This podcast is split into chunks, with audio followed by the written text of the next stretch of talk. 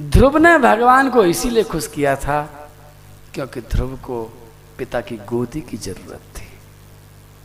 उसको भगवान से कोई प्रेम प्रेम नहीं था, कोई ज्ञानी नहीं था, कोई उपदेश सुन करके नहीं आया था, कोई भक्ति करने नहीं जा रहा था। एक ही बात थी कि पिता की गोदी लेने के लिए उस सौतेली माँ ने कहा था कि अगर पिता की गोदी में बैठना है तो जा कर के तप करो। तपस्या करो, भगवान को प्रसन्न करो, फिर मेरे गर्भ में आओ, उसके बाद मिलेगा। और ये भी बात पक्की है कि भगवान जब खुश हो जाते हैं तो बहुत ज़्यादा देते हैं। और ये भी बात सही है कि भगवान के होते हुए, भगवान के यहाँ रहते हुए, और हम भगवान को नाराज़ करके कै दिन खुश रह लेंगे। भगवान को नाराज़ भी नहीं रखना है, और भगवान को खुश रखने के कई कई उपाय बताए एक तो मैंने मुस्कान बता दे मुस्कुराते रहो, भगवान खुश हो जाएँगे। लेकिन और जल्दी अगर खुश करना है, बहुत ही जल्दी करना है, ये तो साइड बिज़नेस है धीरे धीरे आगे बढ़ेगा। नारद जी महाराज ने कहा, बिल्कुल, तुरंत। और ऐसी बात नारद जी महाराज ने कही है कि दुनिया का कोई धर्म इनकार नहीं कर सकता। बोलो, भागवत भगवान की दुनिया के किसी धर्म में जाकर कहना कि भाई, आपके भगवान क्या इन तीन बात से खुश होंगे? वो कहेंगे, साहब गारंटी से खुश होंगे। दुनिया का कोई संप्रदाय, कोई धर्म मना नहीं कर सकता है। नारद जी महाराज ने भगवान को जल्दी खुश करने का उपाय, मैं कभी बताता नहीं हूँ, लेकिन आज बताने का मन मचल रहा है। अब कहो तो बता दो। बताता नहीं हूँ मैं, कहता हूँ सूत्र है, इतनी गहरी बात है, कैसे बता दूँ? लेकिन आज मन कर रहा है, बता ही देता हूँ आज। वो तीन बातें हैं, और ध्यान रखना, वो तीनों के तीनों ही एक साथ जब चलते हैं तो ही चल पाते हैं। ये समझ लो कि जैसे वो तीन पहिए का वो क्या होता है आपके यहाँ पर? Auto rickshaw. ये ये ऑटो रिक्शा है। ये अपने आप तीन पहिए हैं, इसमें तीनों ही चलेंगे। अगर एक भी पिंचर हो जाएगा तो दो नहीं चल पाएँगे, ध्यान रखना। और श्री नारद जी महाराज ने इसमें क्या क्या नहीं कहा वो बता दूँ? कि न तो मंदिर बनाने के लिए कहा, न कोई जप करने के लिए कहा, न कोई उसमें तपस्या की बात आती है, न उसमें कोई भगवान को भोग लगाने वाली बात आती है। ऐसी कोई चीज़ नहीं आती है, लेकिन जो तीन बातें हैं, आह। दया सर्वभूतेषु, संतुष्ट्या न केन वा।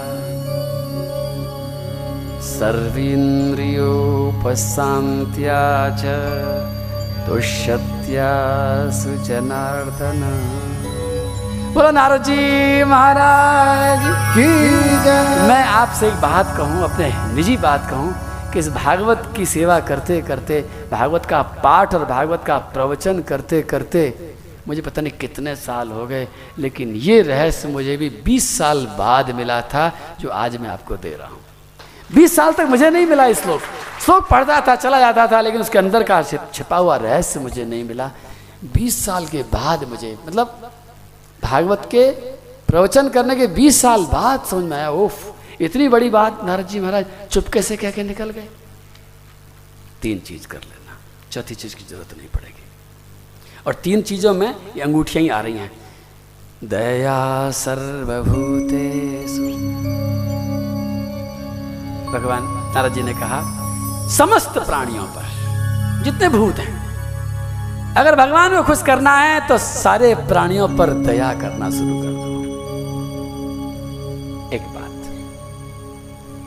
दूसरी बात, संतुष्टिया ये न के नवा तुम्हें जो कुछ मिला है, जो कल मैंने कहा था मुस्कान, अब वो मुस्कान पहने तो कहा था ज़बरदस्ती मुस्कुराना, लेकिन श्री नारद जी कहते हैं, संतुष्टिया। मुस्कान क्या है? संतुष्टि की पहचान है। मुस्कुराता आदमी तभी है जब खुश हो जाता है, बोले, मैं खुश हूँ। संतुष्टिया ये न के नवा जो तुम्हें मिला है, जैसा मिला है, उसी में खुश होकर के दिखा दो। जैसा परिवार है, जैसा शरीर है, जैसी शिक्षा है, जैसा धन है, जैसा तन है, जैसा भी आपको भगवान ने दिया है, उसमें आप संतुष्टिया ये नवा। लगेगा कठिन है, लेकिन चिंता मत करना। अगर तीनों के तीनों आपने स्टार्ट कर दिए पहिए तो गाड़ी चल पड़ेगी। एक तो नहीं चलेगी। दया सर, सब पर प्राणी पर दया करो।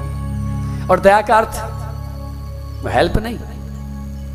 दया का अर्थ, सहायता नहीं।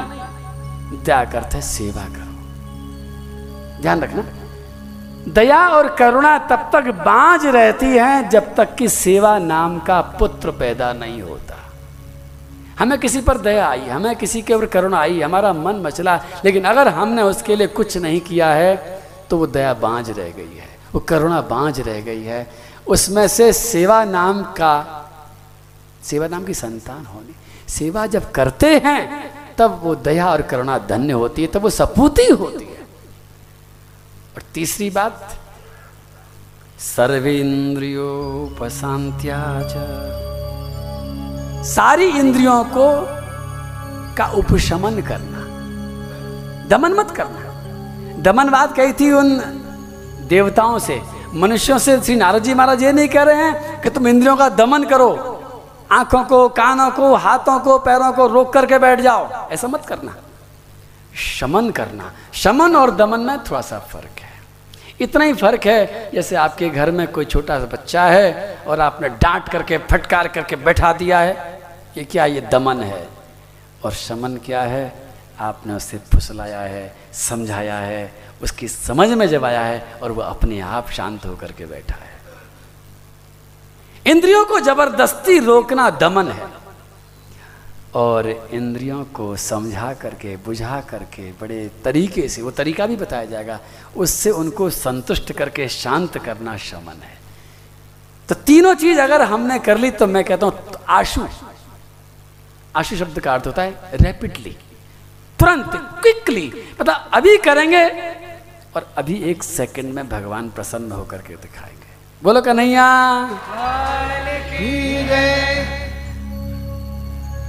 तो इन तीन चीज़ों का ध्यान करते करते, लेकिन तीनों चीज़ों में सबसे मुख्य जो चीज़ है, वो ये अंगूठी जो मैं कह रहा हूँ, देना देना देना। अगर नहीं देंगे तो संतुष्ट नहीं रह पाएँगे। अगर नहीं देंगे तो इंद्रियों को शमन भी नहीं कर पाएँगे। पहला सूत्र है,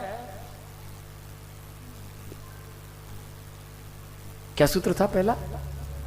हाँ ये संस्कृत का शब्द ध्यान कर रहा हूँ कि दया सर्वभूत सबकी सेवा करना पहला सूत्र है और बिना दिए सेवा नहीं होती है। सेवा करते ही है देना। तो यहाँ से शुरुआत होती है कि हम जब सबकी सेवा करते हैं तो जब पहला पहिया आगे चलता है तो दूसरा लुढ़कने लग जाता है। दूसरा पहिया कौन सा? संतुष्टि वाला। जब तक हम देंगे नहीं, तब तक संतुष्टि नहीं मिलेगी। हम कितना ही ले लें, कितना ही जमा कर लें, कितना ही इकट्ठा कर लें, दिए बिना संतुष्टि नहीं मिल सकती है। आओ भजन सुना रहा था मैं, वो गाता हूँ। सूखी मिट्टी सूखी मिट्टी से कोई भी मूरत न कभी बन पाएगी। जब हवा चलेगी मिट्टी खुद अपनी धूल उड़ाएगी। इसलिए सजल बादल बनकर बौछार के छींटे देता चल। ये दुनिया सूखी मिट्टी है, तू प्यार के छींटे देता चल। ये दुनिया सूखी मिट्टी है तो प्यार के छीटे देता चल। ये दुनिया सूखी मिट्टी है तू प्यार के छींटे देता चल। ये दुनिया सूखी मिट्टी है तू प्यार के छीटे देता चल। देने में सबसे बड़ी जो बाधा आती है उसी की जड़ काटी जा रही है। मैं कहता हूँ दो बिना शर्त दो। देने से कम नहीं पड़ेगा, मेरी गारंटी है। देने से आज तक कम नहीं हुआ किसी का। लेने से कम हो सकता है, देने से कभी कम नहीं होता, देने से बढ़ता ही बढ़ता है। और देते समय एक ही बात मन में आती है, किसको दें? महाराज जी, देने का मन तो बहुत करता है, पर लेने लायक कोई नहीं मिलता है, किसको दें? ये दुनिया ऐसी नहीं है जो ले सके। ये दुनिया बड़ी तो मैं खुद कहता हूँ, ये दुनिया सूखी मिट्टी है। दुनिया से आशा मत करना। अगर दुनिया से आशा करोगे तो कभी नहीं दे पाओगे। ये दुनिया सूखी मिट्टी है, तू प्यार के छींटे देता चल। ये दुनिया सूखी मिट्टी है, तू प्यार के छींटे देता चल। सूरज डूबा तो अंबर को। देखो संसार में सब दे रहे हैं। ये देने की बात है और सब दे रहे हैं। और सूरज दिन भर रोशनी देता है और जाते जाते भी कुछ ना कुछ दे करके जाता है। सूरज डूबा तो अंबर को दे गया सितारों के छींटे। डूबा तो अंबर को दे गया सितारों के छींटे। मधुर तू आई तो फूल बने। मदमस्त बहारों के छींटे। मधुर तू आई तो मदमस्त बहारों के छींटे। सावन आया तो झूलों को मिल गए मल्हारों के छींटे। आया तो झूलों को मिल गए मल्हारों के छींटे। सावन आता है, मल्हार आती मधुरी तो आती है फूल आते हैं। सब कुछ न कुछ दे करके जाते हैं। सावन आया तो झूलों को मिल गए मल्हारों के छींटे। सावन आया तो झूलों को मिल गए मल्हारों के छींटे। बादल भी मिटने से पहले दे गया फुआरों के छींटे। बादल भी मिटने से पहले दे गया सब दे रहे सूरज दे रहा है, हवा दे रही है, झरने दे रहे हैं, पृथ्वी दे रही है, नदियाँ दे रही है, समुद्र दे रहा है, चंद्रमा दे रहा है, तारे दे रहे हैं। सब दे रहे हैं, हे इंसान, तू क्यों नहीं दे रहा है भाई? तू भी तो दे देना सीख देना शुरू कर। तू भी कुछ नई उमंगों से तू भी कुछ नई उमंगों से अपने जीवन के रंगों से अपने जीवन के रंगों से। हर नई सुबह को सिंदूरी श्रृंगार के छींटे देता चल। ये दुनिया सूखी मिट्टी है तू प्यार के छींटे देता चल। ये दुनिया सूखी मिट्टी है तू प्यार के छींटे देता चल। ये दुनिया सूखी मिट्टी है तू प्यार के छींटे देता चल। दे और चल। दे के रुकना मत वहाँ पर। धन्यवाद लेने के लिए मत रुक जाना। उसके बदले में कुछ मत मांगना। दुनिया सूखी मिट्टी है, तुम दुनिया से आशा मत करना कभी भी। यही समस्या है, हम देना तो बहुत चाहते हैं, लेकिन देने से पहले लेने की तैयारी करते हैं। ये क्या देगा इसके बदले? अरे कुछ नहीं, धन्यवाद ही दे दे। क्यों दे दे धन्यवाद? धन्यवाद के भूखे हैं क्या? जो व्यक्ति कुछ लेने के लिए देता है, वो कभी दे ही नहीं पाता है। मैंने कहा, ये सूखी मिट्टी से कोई भी मूर्त न कभी बन पाएगी। और जो लोग नहीं देते हैं, उनका जीवन बिल्कुल सूख जाता है। ड्राई रेगिस्तान बन जाते हैं। और चारों तरफ़ ऐसे बहुत सारे लोग होंगे भी, होने दो उनको। सूखी मिट्टी से कोई भी मूर्त न कभी बन पाएगी। जब हवा चलेगी, ये मिट्टी खुद अपनी धूल उड़ाएगी। इसलिए सजल बादल बनकर पौछार के छींटे देता चल। ये दुनिया सूखी मिट्टी है, तू प्यार के छींटे देता चल। मैं तुमसे ही कहूँगा, मैं तुम्हारे बाहर वालों से नहीं कहूँगा। उनको अधिकार है न देने का, लेकिन तुम्हारा कर्तव्य है देते चलो देते चलो। जितना दोगे, उतना बढ़ेगा। जितना दोगे, उतने ताज़ा रहोगे। जितना निकालोगे अपने पास से, उतना और ज़्यादा ज़्यादा भगवान देते चले जाएँगे। एक छोटी सी कथा याद आती है मुझे। एक दिन एक घटना घटी, एक भिखारी था। अपने घर से सुबह सुबह निकला। घर में से जब वो निकलता था रोज़ाना तो उसकी पत्नी उसके झोली में कुछ डाल देती थी सगुन के लिए। उस दिन भी उसकी झोली में चार पाँच मुट्ठी चावल डाल दिए थे। चावल लेकर के वो भिखारी सुबह सुबह ब्राह्म मुहूर्त में भिक्षा मांगने के लिए निकला। उसे काम ही भीख मांगने का था।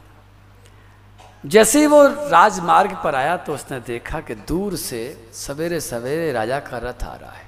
पहचान गया। राजा के रथ को देखते ही मन में बड़ी उम्मीद जगी। आज राजा इधर से जा रहा है। सुबह का समय है। कोई रोकने वाला भी नहीं है। अगर ये रथ रुक गया तो राजा से आज अच्छी तरह से भिक्षा मांगने का मौका मिलेगा। मन ही मन सोचने लगा कि मैं राजा से क्या क्या मांगूँगा। सोच ही रहा था, इतनी देर में वो रथ पास में आया। रथ अपने आप रुक गया। रुकना नहीं पड़ा। उस रथ में से राजा निकला। भिकारी कुछ सोचे, समझे, बोले, उससे पहले पहले राजा ने अपने हाथ की झोली उस भिकारी के सामने फैला करके कहना शुरू किया, भिक्षाम देही। भिखारी को बड़ा आश्चर्य हुआ। ये राजा राजा मांग रहा? मैं इससे मांगने की सोच रहा था, ये मेरे से मांग रहा। है लेकिन अब करे तो करे क्या? राजा ने कहा भिकारी मैं देख रहा हूँ, तुम भिकारी हो और तुम देख रहे हो कि मैं राजा हूँ। कायदे से तुमको मांगना चाहिए था, लेकिन मैं तुमसे मांग रहा हूँ, क्योंकि आज मेरे गुरुजी ने मुझे आदेश दिया है कि इस विशेष मुहूर्त में मुझे भिक्षा मांगनी है, और जो पहला इंसान मिलेगा, उसी से मांगनी थी, और तुम ही मुझे पहली बार पहले पहले बन करके मिले हो, इसलिए तुम मुझे मना मत करना। कोई संकट राज्य पर आ रहा है। उस संकट को टालने के लिए ये मुझे आदेश दिया है गुरुजी ने। अब वो भिखारी सोच रहा है, क्या करूँ? राजा कह रहा है, मुझे कुछ भी दे दो। तुम्हारी थैली में चावल पड़े हैं। ज़्यादा नहीं मांग रहा हूँ। सारी के सारी नहीं मांग रहा हूँ, एक मुट्ठी चावल दे दो। भिक्षा मांग रहा हूँ। मैं जानता हूँ तुम भिखारी हो, तुमने कभी दिया भी नहीं होगा। और ध्यान रखना, कल मेरे महलों में आना, एक मुट्ठी के बदले में कई मुट्ठी चावल ले लेना। लेकिन आज मुझे दे दो। अब घटना यह घटती है कि वो भिकारी अपनी थैली में हाथ डालता तो है, लेकिन जब वो मुट्ठी को बांधता है, उसके बाद में वो मुट्ठी उसकी इतनी भारी हो जाती है कि बाहर को नहीं आती। संस्कार, क्योंकि ज़िंदगी में कभी उसने दिया नहीं है, लिया ही लिया है। पूरी ताकत लगाता, लेकिन मुट्ठी बाहर जब नहीं आती है तो राजा फिर कहता है भिकारी मुझे मालूम है कठिन काम बता दिया मैंने लेकिन कैसे भी करो, कुछ भी करो, जल्दी दो मुहूर्त निकल जाएगा। और वो पूरी कोशिश करता है, लेकिन कोशिश बेकार हो जाती है। अंत में राजा ने कहा कि मुट्ठी छोड़ो, चुटकी दे दो। उसने मुट्ठी छोड़ दी। अपनी छोटी सी चुटकी से चारों उंगलियाँ और अंगूठा मिलाकर के उसने चुटकी भरी। राजा ने कहा, बहुत हो जाएगा, इतना ही दे दो। लेकिन वो चुटकी भी भारी पड़ गई, वो चुटकी भी बाहर नहीं आ रही है। राजा ने कहा भिकारी मुहूर्त निकल जाएगा, तुम कुछ भी दे दो, लेकिन देर मत करो। बहुत बार बार कहने पर भिकारी ने फिर चार उंगली मिला करके चुटकी नहीं बनाई, केवल एक उंगली और एक अंगूठे से मिला करके केवल दो चावल के दाने उठाए और बहुत ज़ोर लगा करके राजा की झोली में डाल दिए। राजा ने देखा कि दो चावल गिरे हैं। राजा ने कहा, कोई बात नहीं है। मेरे गुरुजी ने ये नहीं कहा था कितना लाना। बस भिक्षा मिलनी थी। तुमने दो चावल दे दिए, बहुत बहुत धन्यवाद। और वो अपनी झोली को समेट करके अपने रथ में बैठ गया। रथ चला गया और वो भिखारी टकटकी लगा करके रथ को देखता रह गया और अपने आप को कोसता रह गया कि मैंने दो चावल भी क्यों दे दिए उसको? इतना नुकसान भी क्यों कर दिया? मैं क्यों आ गया उसकी बातों में? और धीरे धीरे दिन बीत गया पूरा का पूरा। फिर जहाँ जहाँ भी गया, पता नहीं क्या था आज के दिन के, बहुत मिला उसको। बड़ी बड़ी झोलियाँ भर गई। फल मिला, अनाज मिला, मेवा मिले, कपड़े मिले, बर्तन मिले, बहुत कुछ मिला। दोनों कंधे भर करके जब वो शाम को अपने घर लौटा तो उसकी पत्नी देख रही थी कि इतना आज तक कभी नहीं मिला था। पत्नी ने बड़े खुश होकर स्वागत किया, अरे वाह, इतना सारा सामान आज मिला है। बोले, खबरदार, चुप रहे, बात मत कर, मूड खराब हो रहा है मेरा। क्यों, क्या हो गया? बोले, आज मैं इस राजा के कहने में आ गया और दो चावल के दाने उसको बिना मतलब दे दिए। उसकी बीवी ने कहा, छोड़ो तो दो चावल के दाने दिए हैं, लेकिन आपकी थैली में कितने सारे चावल भरे पड़े हैं। भूल जाओ उनको। भिकारी बोला, कैसे भूल जाऊँ? मेहनत के थे, मेरे थे क्यों भूल जाऊँ? अच्छा ठीक है, तुम याद रखो, लाओ सामान दो। वो सामान उसने ले लिया, वो दूर जाकर के पानी का गिलास भी नहीं पिया। उसने कहा, पानी तो पी लो। बोले, मूड खराब हो रहा है, पानी भी नहीं पीना। ऐसे उदास बैठ गया एक कोने में जाकर के, मेरे दो चावल, मेरे दो चावल, मेरे दो चावल। पत्नी ने सारा सामान बिखेर लिया, रोज की तरह उसका काम था। चावल अलग करने हैं, दाल अलग करनी है, चना अलग करना है, कपड़े अलग करने हैं, सब मिक्स होकर के आया है। वो फैला करके आँगन में सब अलग अलग करती जा रही है और उसी बीच में उसको दो सोने के चावल दिखाई पड़े और उसने चमक करके कहा, अरे, ये दो सोने के चावल आपको किसने दिए? वो दूर बैठा था। कौन से चावल? बोले देखो देखो। उसने देखा तो पहचान गया। ये तो वही चावल है जो मैंने राजा को दिए थे। अब थोड़ा सा खुश तो हुआ, लेकिन सिर पीटने लग गया कि मुझे ऐसा पता होता तो सारी झोली उडाल कर आता। लेकिन अब तो मुहूर्त निकल गया है, अब नहीं हो सकता कुछ भी। और ये केवल कथा ही नहीं है। ये कोई तुम किस्सा मत समझना, ये जीवन का सत्य है। जितना हम बांट देते हैं। ये मैं कहता हूँ। मैं अपने खून से लिख करके आपको दे सकता हूँ। और आप भी जब करोगे तो आप भी चिल्ला करके कहोगे कि हाँ इस जीवन के सत्य से आप अब तक अपरिचित थे। लेकिन जिस दिन परिचय आपका हो जाएगा, जिस दिन आप देना सीख जाओगे, जो भी दे दोगे, वो सोने का नहीं। सोना का होना कोई बड़ी बात नहीं है। मैं कहता हूँ, जो बांट दोगे, वो ज़िंदा हो जाएगा। और जो रख लोगे, वो मुर्दा हो जाएगा। हमने बहुत सारी चीज़ों को ज़बरदस्ती अपने घरों में रख रखा है, अपनी अलमारी में कैद कर रखा है और जितना जितना ज़्यादा उनको रोक करके रखा है, अपने घर को उतना उतना शमशान बनाने की तैयारी करी है हमने। हमने सब मुर्दा कर दिया है। जब चीज़ों को हम रोक, चीज़ भी जिंदी होती हैं, चीज़ भी मरती हैं, वो आपको भी महसूस हो जाएगा। जब आप लेकर के बाज़ार से आते हैं, तब वो जिंदी चीज़ को लेकर के आते हैं। लेकिन जब उसे आप कैद करके पटक देते हैं, कल इन्होंने बड़े गमले बांटे थे किसी ने। आपके यहाँ भी गए होंगे गमले, वो पौधे। आप दो काम कर सकते हो। आप चाहो तो उस पौधे को बहुत ज़्यादा प्यार करके अलमारी में बंद कर दो। बड़े मुश्किल से मिले हैं। क्या परिणाम निकलेगा? खत्म हो जाएँगे। वो पौधा अलमारी के अंदर एक दिन भी नहीं जी पाएगा। उसको खुली हवा चाहिए, उसको रोशनी चाहिए, उसको बरसात चाहिए। रिस्क है बाहर, लेकिन उसका जीवन भी बाहर ही है। अलमारी के अंदर उसका जीवन नहीं है। उसी तरह से जीवन की हर चीज़ जिसको हम रोक लेते हैं, जिसको हम बंद कर देते हैं, जिसको देना बंद कर देते हैं, वो धीरे धीरे धीरे धीरे मर जाती है। और जहाँ पर मरी हुई चीज़ें रहती हैं, मैं एक बात और कहूँ आपसे कि उस जगह पर भूतों और प्रेतों का जन्म सिद्ध अधिकार हो जाता है। और वो अधिकार उन्होंने नहीं लिया, वो अधिकार हमने दिया उनको, क्योंकि जहाँ शमशान होता है, वहाँ पर उनके जाने का राइट बनता है। अगर आप अपने घर की बीमारी और हर अपने घर की ये अलाय बलाय निकालना चाहें तो किसी ओझा के पास जाने की ज़रूरत नहीं है, किसी मंत्र को जपने की ज़रूरत नहीं है, आप अपने घर के अनावश्यक सामान को फेंक देना निकाल करके। लुटा देना किसी को भी, बिना शर्त के।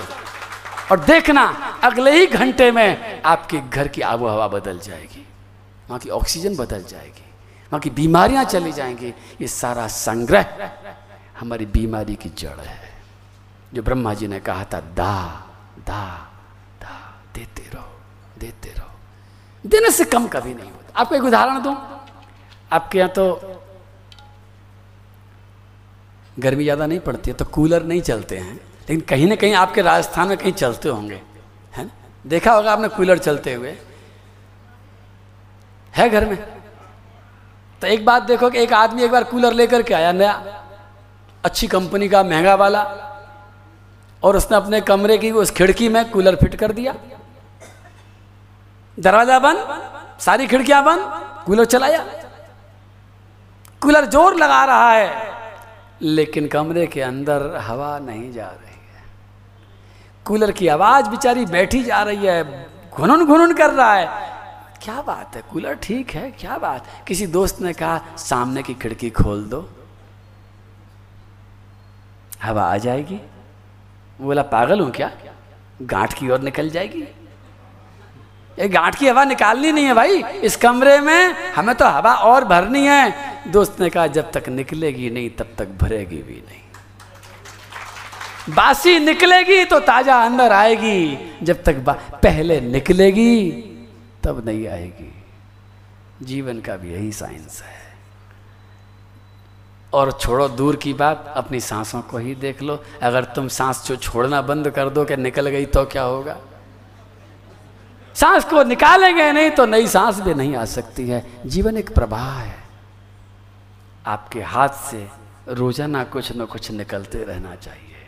भोजन भी निकलना चाहिए, सामान भी निकलना चाहिए, और बहुत कुछ है तुम्हारे पास, बहुत कुछ है। अनाप शनाप भरा पड़ा है, कमी नहीं है देने की। लेकिन शुरुआत करने वाले को दिखाई पड़ता है, नहीं तो आँखों में पट्टी बन रही है। अभी तो जैसे वो भिकारी था, उसने कभी दिया नहीं। एक बार क्या हुआ? एक गड्ढा बनाया जा रहा था आ, बोलते ना शिलान्यास करने के लिए। कोई बिल्डिंग बननी थी। अब जो बिल्डिंग बनाने वाला जो धनपति था पैसे वाला आदमी था वो नीचे घुसा था शिलान्यास करने के लिए। अब गड्ढा ज़्यादा बड़ा ऊपर निकला नहीं जाए उससे। अब हर आदमी ने कहा लाला जी हाथ दो। अब नीचे हाथ करके ऐसे। ऊपर आवे भी नहीं और हाथ देवे भी नहीं। बहुत देर हो गई। उसके मुनीम आया, मुनीम बोला लाला जी हाथ लो। जट उसने हाथ पकड़ लिया, ऊपर आ गया। लोगों ने कहा, भैया, ये क्या मतलब है? बोले, तुम कहते थे दो, मैंने कहा लो। फ़र्क है? अरे, इन्होंने कभी दिया ही नहीं है तो हाथ भी कहाँ से देंगे? इन्होंने तो लिया ही लिया है, तब मैंने कहा लाला जी हाथ लो। तो उन्होंने झट हाथ लेने के लिए हाथ पकड़ लिया, मैंने खींच लिया। संस्कार बहुत बड़ी बात है। लेकिन ये अंगूठी आपसे कहती है कि आज से संस्कार बदल जाने चाहिए, देने के संस्कार। बहुत कुछ है हमारे पास देने के लिए। हमारे पास में हमारे घर की सामग्री भी है, भोजन की चीज़ें भी हैं, और इसके अलावा एक चीज़ तो मैंने कल ही आपको पकड़ाई है, इस मुस्कान को ही दे दो, कुछ नहीं तो। इसमें तो कोई लागत भी नहीं है। सूखी मिट्टी से कोई भी मूर्त न कभी बन पाएगी। जब हवा चलेगी ये मिट्टी, खुद अपनी धूल उड़ाएगी। इसलिए सजल बादल बनकर बौछार के छीटे देता चल। ये दुनिया सूखी मिट्टी है, तू प्यार के छींटे देता ये दुनिया सुखी मिट्टी है। तू प्यार के छींटे देता तू प्यार के छींटे देता तू प्यार के छींटे देता हँसते खिलते फूलों को ही।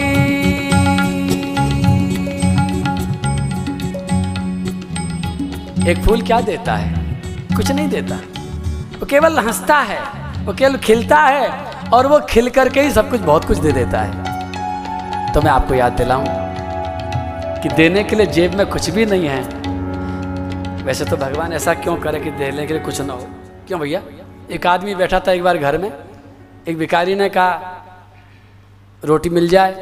बोले, रोटी नहीं है। फिर बोला, कपड़ा ही मिल जाए, कपड़ा भी नहीं है। बाबूजी, पैसा टका मिल जाए, पैसा टका भी नहीं है। भिखारी बोला, फिर अंदर क्या कर रहे हो? आ जाओ। संग आ जाओ।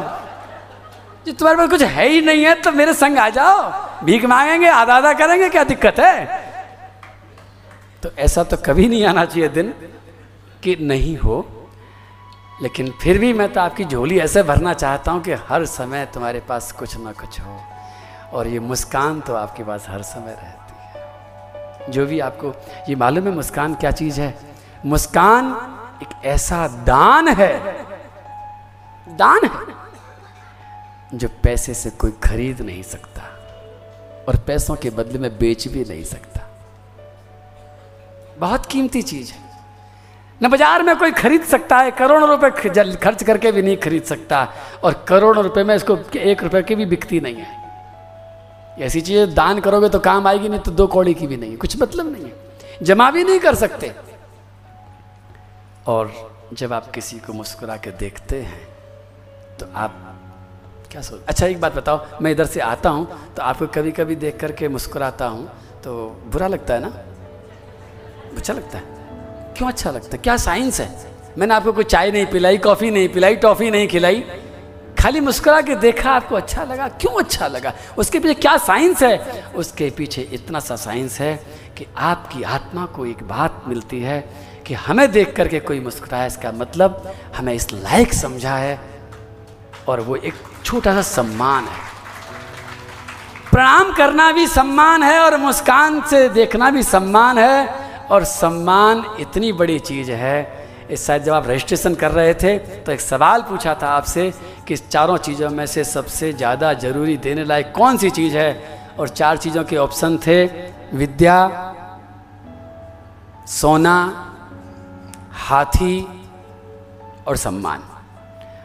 उस समय शायद बहुत से लोगों ने विद्या पर टिक लगा दिया था। हाथी और सोने से तो बच गए थे।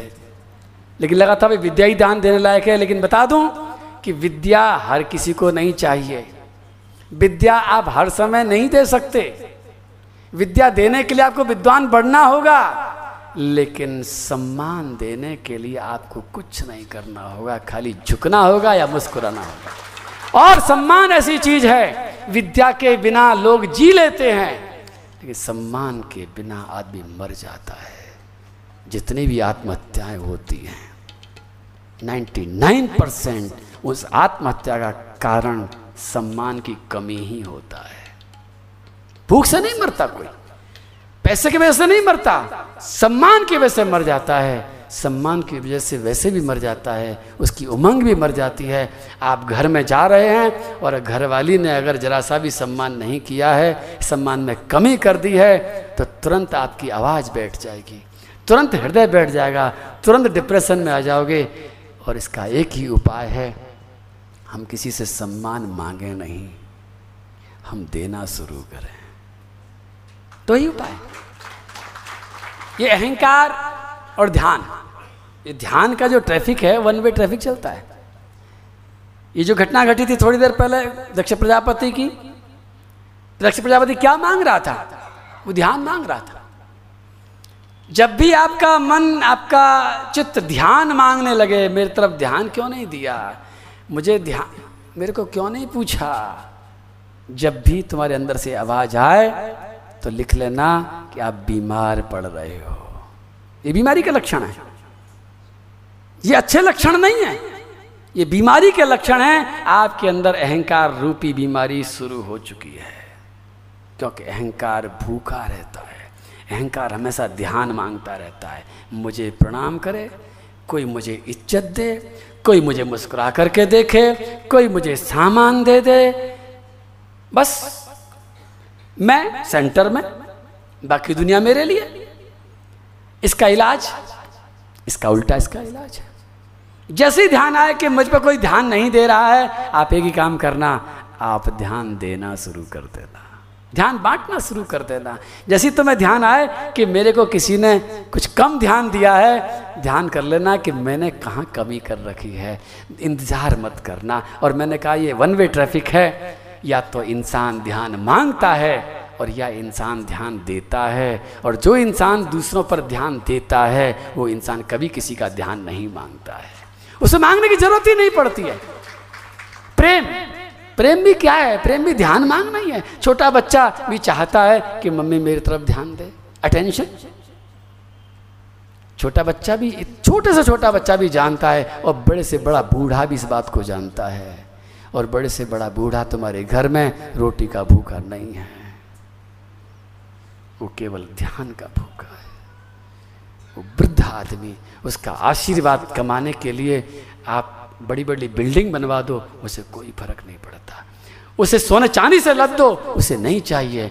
उसे अच्छे अच्छे छप्पन भोग खिलाओ, उसे नहीं चाहिए। केवल आप उससे पूछ लो एक बार, आप कैसे हैं बाबू जी आप खाली पूछ लेंगे। पूछने से क्या हो गया? प्रैक्टिकली देखा था, पूछने से तो कुछ नहीं हुआ। लेकिन पूछने से वो होता है जो मैंने कहा, सम्मान। और श्री तुलसीदास जी महाराज ने एक बात कही है प्रमाणित करते हुए, तुलसी कहत पुकार कर सुनो ध्यान दे कान। मुझे किसी संत ने बताई थी, याद कर लिया मैंने बड़ी मुश्किल से। तुलसी कहत पुकार कर सुनो ध्यान दे कान, भूमि दान गजदान सो, बड़ो दान सम्मान। इससे बड़ा कोई दान और हर पल चाहिए। और हर पल हम दे सकते हैं। जो हमारे सामने आ रहा है, उसको गर्दन झुका कर के भी प्रणाम कर सकते हैं।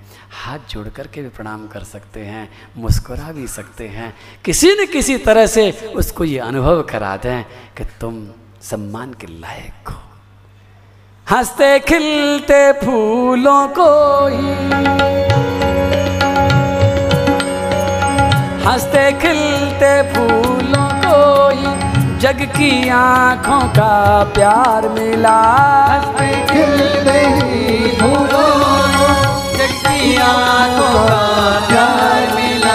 हँसते खिलते फूलों को ही। एक ही बात, आपको प्यार चाहिए, सबको चाहिए तो हंसो, मुस्कुराओ। क्योंकि मुरझाए हुए फूल को कोई नहीं देखता। दया करेंगे दया के पात्र मत बनना। सिंपैथी में नहीं चाहिए हमको। सिंपैथी के लिए मत पड़ना पीछे। नहीं, न हमको सिंपैथी चाहिए, न किसी की दया चाहिए। हँसते, खिलते फूलों को ही। हँसते, खिलते फूलों को ही, जग की आँखों का प्यार मिला।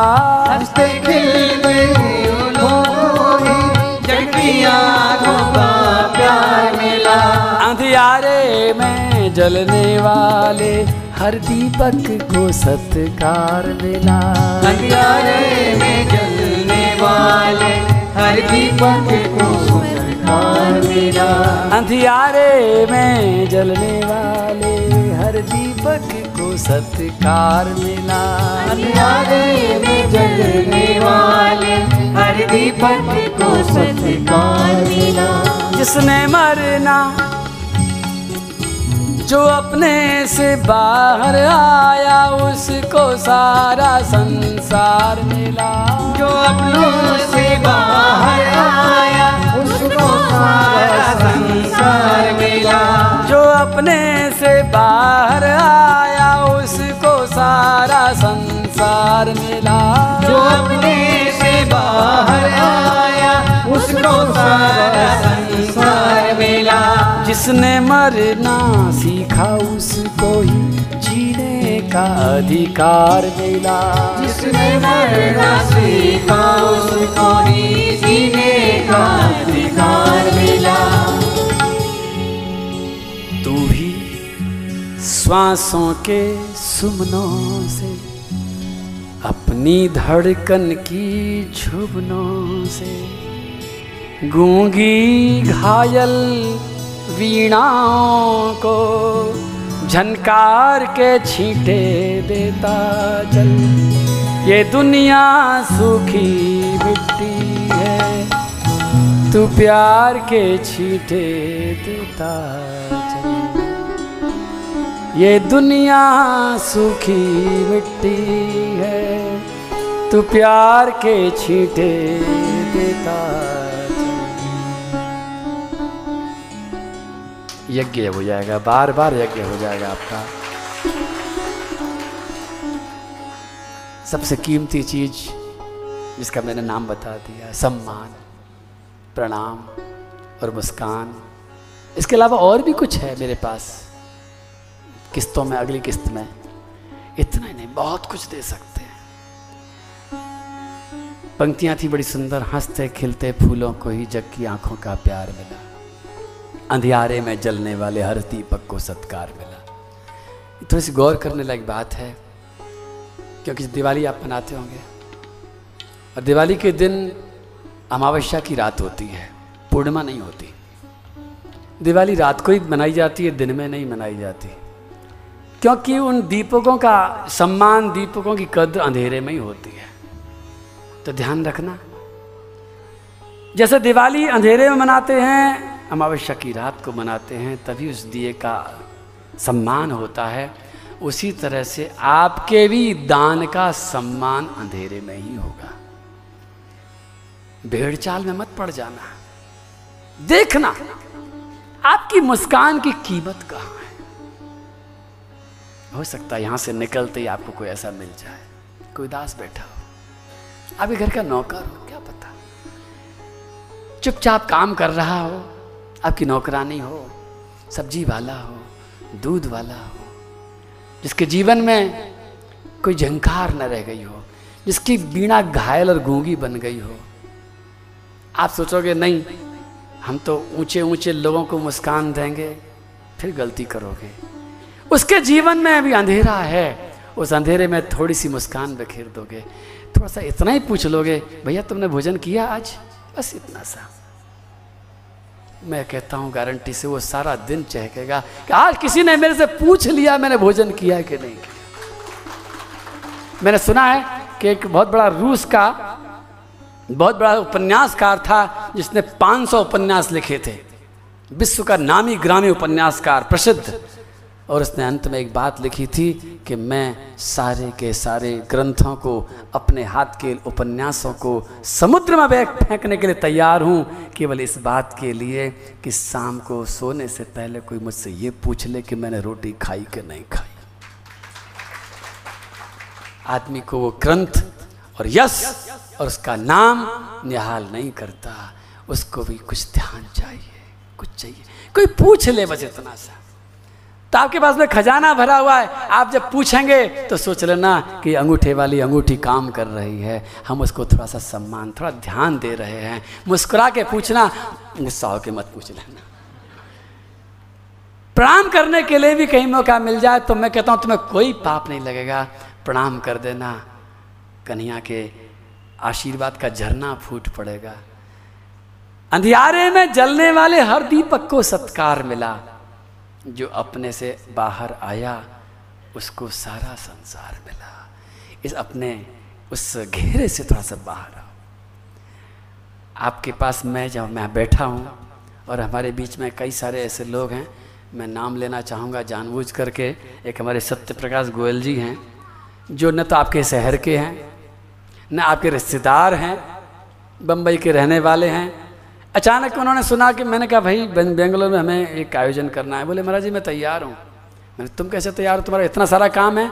बोले, कोई बात नहीं महाराज जी, आप ही से सुना था कि जो अपने से बाहर आया, उसको सारा संसार मिला और वो अपना परिवार छोड़ करके, अपने सब कुछ छोड़ करके यहाँ आपके यहाँ आकर के रहने लगे और आपने देखा उनको और उनको क्या मिला? उनको आपका सबका प्यार मिल गया। अगर वो बैठे रहते कि सब, मैं तो अपने घर में बैठा हूँ, मैं घर से बाहर क्यों निकलूँ? ये सब लोग अपने घर में बैठे रहते। कि हम तो घर में बैठे हम भी अपने यहाँ घर बना के बैठ जाते लेकिन नहीं, जो अपने से बाहर आया, उसको सारा संसार मिला। जिसने मरना सीखा, उसको ही जीने का अधिकार मिला। और मरने का मतलब जहर खा के मरना नहीं।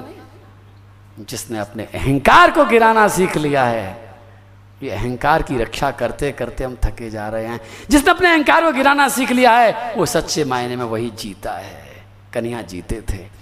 कन्हैया वास्तव में उन्होंने दिखाया अपने लीलाओं में। क्या घटना घटी थी? भगवान श्री कृष्ण राष्ट्रीय यज्ञ में बैठे। सबको काम बांट रहे हैं अलग अलग भीम दादा, आप रसोई घर संभालना, भोजन बढ़िया बनना चाहिए सबके लिए। द्रौपदी पुरस्कार काम तुम्हारा है। दानवीर कर्ण को बैठा देंगे दान करने के लिए।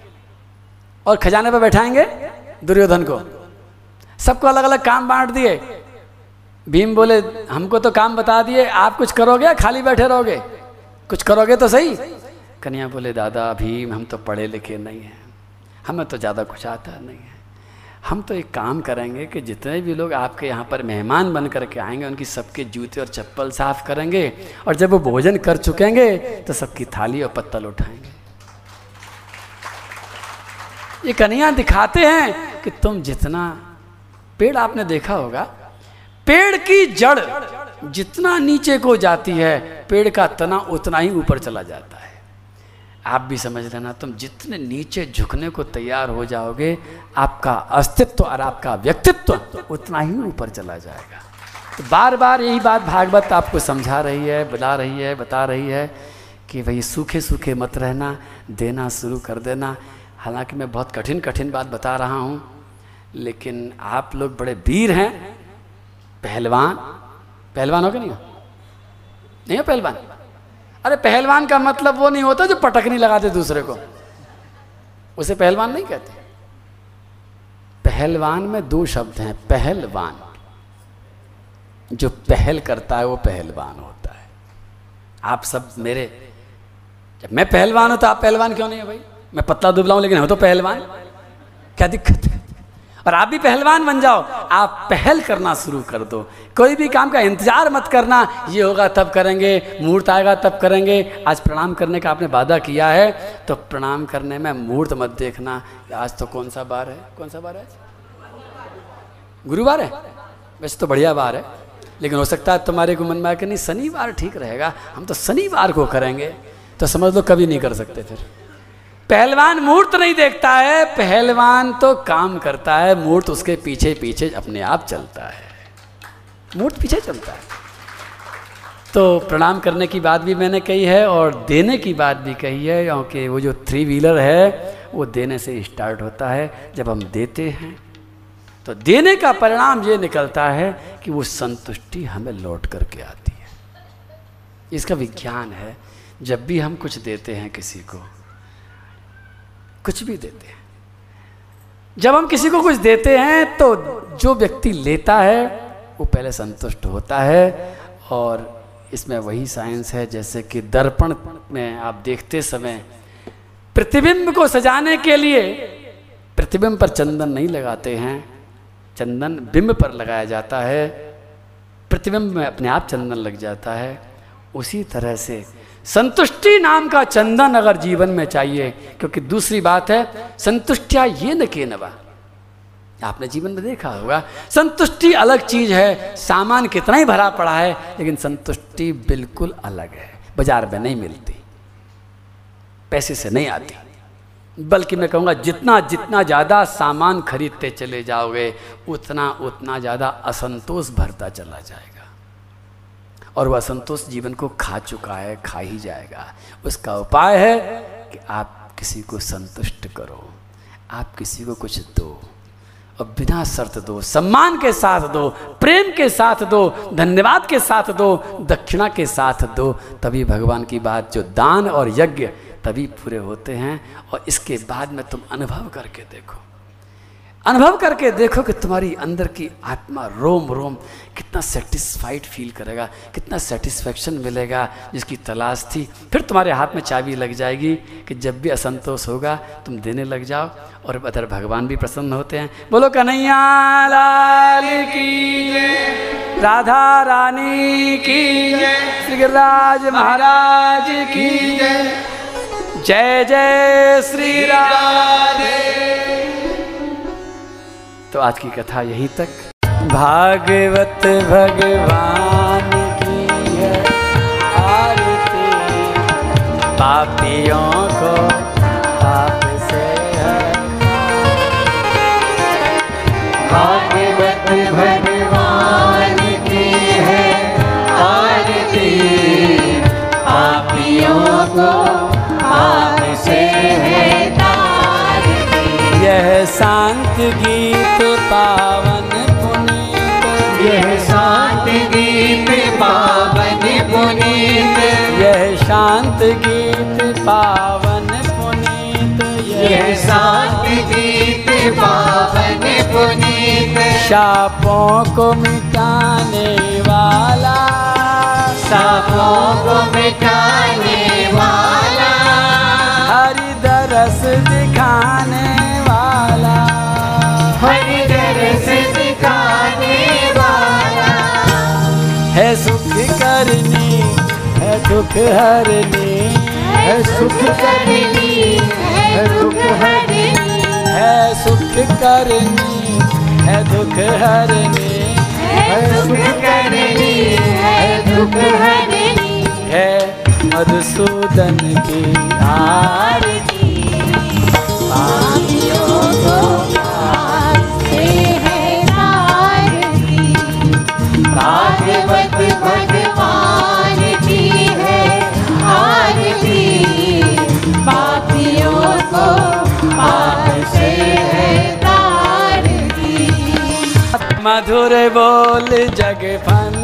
खोल ये मधुर बोल जग बंद खोल। सन्मार्ग दिखाने वाला। सन्मार्ग दिखाने वाला। बिगड़ी को बनाने वाला। बिगड़ी को बनाने वाला। श्री राम यही घनश्याम यही। श्री राम घनश्याम प्रभु महिमा की आरती। पापियों को पाप से भागवत भगवान की है आरती। पापियों को पाप से है हमारे आरती करने वालों में सबसे ज़्यादा बुज़ुर्ग अम्मा हैं। इतनी अच्छी लग रही मुस्कुराते हुए। आ बहुत सुंदर लग रही है। इनके लिए स्पेशल ताली पे बजा रहा हूँ। कोई कैसा भी उम्र का हो, जब चेहरे पर मुस्कान आती है तो सौंदर्य झलकने लग जाता है। और कितना ही सुंदर हो नाक नक्श अच्छे हैं। अच्छा नहीं लगता। यह अमर ग्रंथ यह मुक्ति पंथ यह अमर ग्रंथ यह पंचम वेद निराला। ये पंचम वेद निराला। नव ज्योति जगाने वाला। नव ज्योति जगाने वाला। हरि नाम यही हरि धाम यही।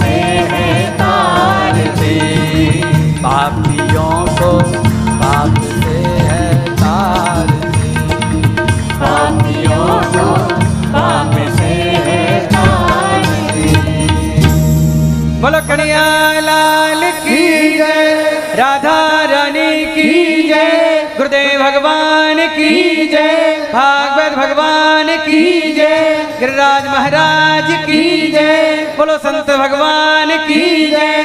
गौ माता की जय। जय जय श्री राधे।